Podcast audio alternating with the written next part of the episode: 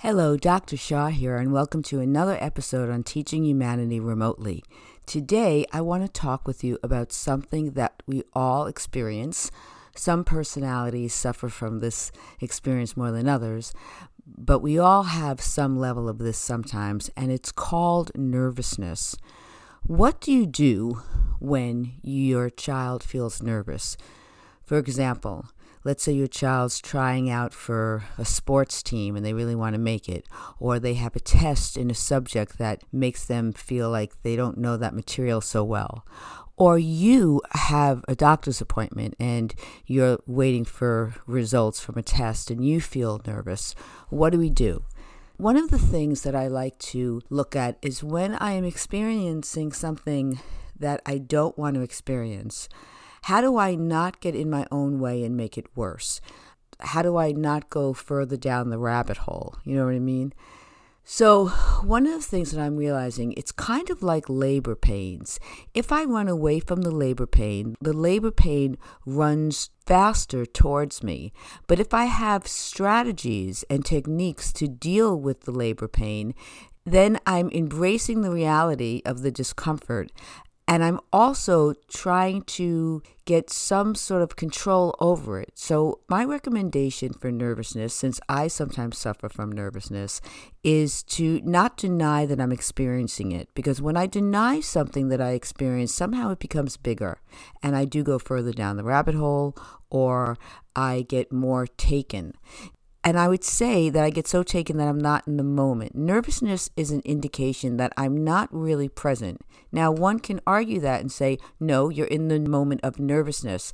But the reality of the situation when it comes to that nervousness that I describe is that I'm not really in the moment because in the moment of the test, I'm going to do what I'm going to do. In the moment of the results from the doctor, I'm going to get what I'm going to get. In the moment that I try out for the club that I want to be in or the sports team that I want to make. I'm going to achieve whatever level that I'm going to achieve, right? So the nervousness is kind of the fear that happens before the real moment. That really takes me away from the moment. Yes, I'm creating a moment of nervousness, but those are really just all thoughts and emotions that are not allowing me to be in the real present moment that I'm in, where I can be using strategies to try to come back to the real moment and not be taken. Have you ever driven and you were so preoccupied that you missed where you were going? You could say, Well, I was in the moment by missing where I was going, but I would rather say it, you weren't in the moment and that's why you missed where you were going. So, what I would do is I would speak to my child and I would say, well, I, I know that you know you are are feeling nervous about this test. So this is a strategy that I would use when I get nervous for, let's say, the results of a test or something. I come back to myself and I admit the fact that I could get taken by thoughts that make me feel nervous. And I just keep on coming back by trying to, again, maybe I sense my hands or I do breathing or I say to myself, wow, I'm a little distracted by being nervous about this test. So I'm just going to see that the results are going to be as positive as I want them to be.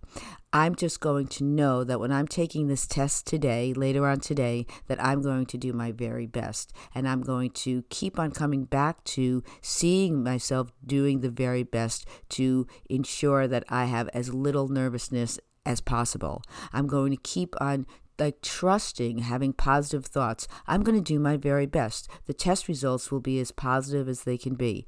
I'm going to make that team seeing yourself, not wishing that you're going to make that team, because when you wish that it happens, you're also giving birth to the fact that you don't believe it is happening. And so that little, uh, that little sort of changing it around, that tiny bit of movement that changes it from a wish, which can indicate that you don't believe it's happening, to it's already happening. I am already doing my very best. The test results are going to be my very best. I am already going to make the team. And if making the team is too far because you feel like maybe you're not going to make the team, you could say, I am going to do my very best. And you can teach your child that being nervous is something that some of us experience more than others. And this strategy to deal with that is to recognize, oh, I'm feeling a little nervous. and then merely saying, it's like a kind of, I believe in myself. I'm doing the very best I can. And I don't need to be nervous because being nervous is not going to make me do any better. It's not going to help me to do any better. So it's a way of sort of getting in front of it and being proactive and just using strategies. Strategies are tools that help you, help you manage with issues that you need to learn how to negotiate and manage. So I know that this helps me, given the fact that I had a health issue recently. I know that seeing myself completely healthy is really helpful and it makes me feel optimistic and positive, and I know that it can only be helpful. And I know that if I didn't have this positive attitude, then I could spend energy putting negativity into my well being, which would cause me to not be as healthy. So I know this strategy works because I'm utilizing it every day. Every day, many times a day, I just see myself perfectly healthy. And that can only help me to stay perfectly healthy. So until next time, please feel free to write with me any concerns or questions or issues you want me to discuss at learnwithmeremotely.com. That's learnwithmeremotely.com. And again, feel free to visit my author's page, Dr. Mindy Shaw Paperbacks at Amazon. Be well and let's embrace the conditions that we find ourselves that cause us to be able to utilize new strategies to ensure our health and well being. Until next time, be well.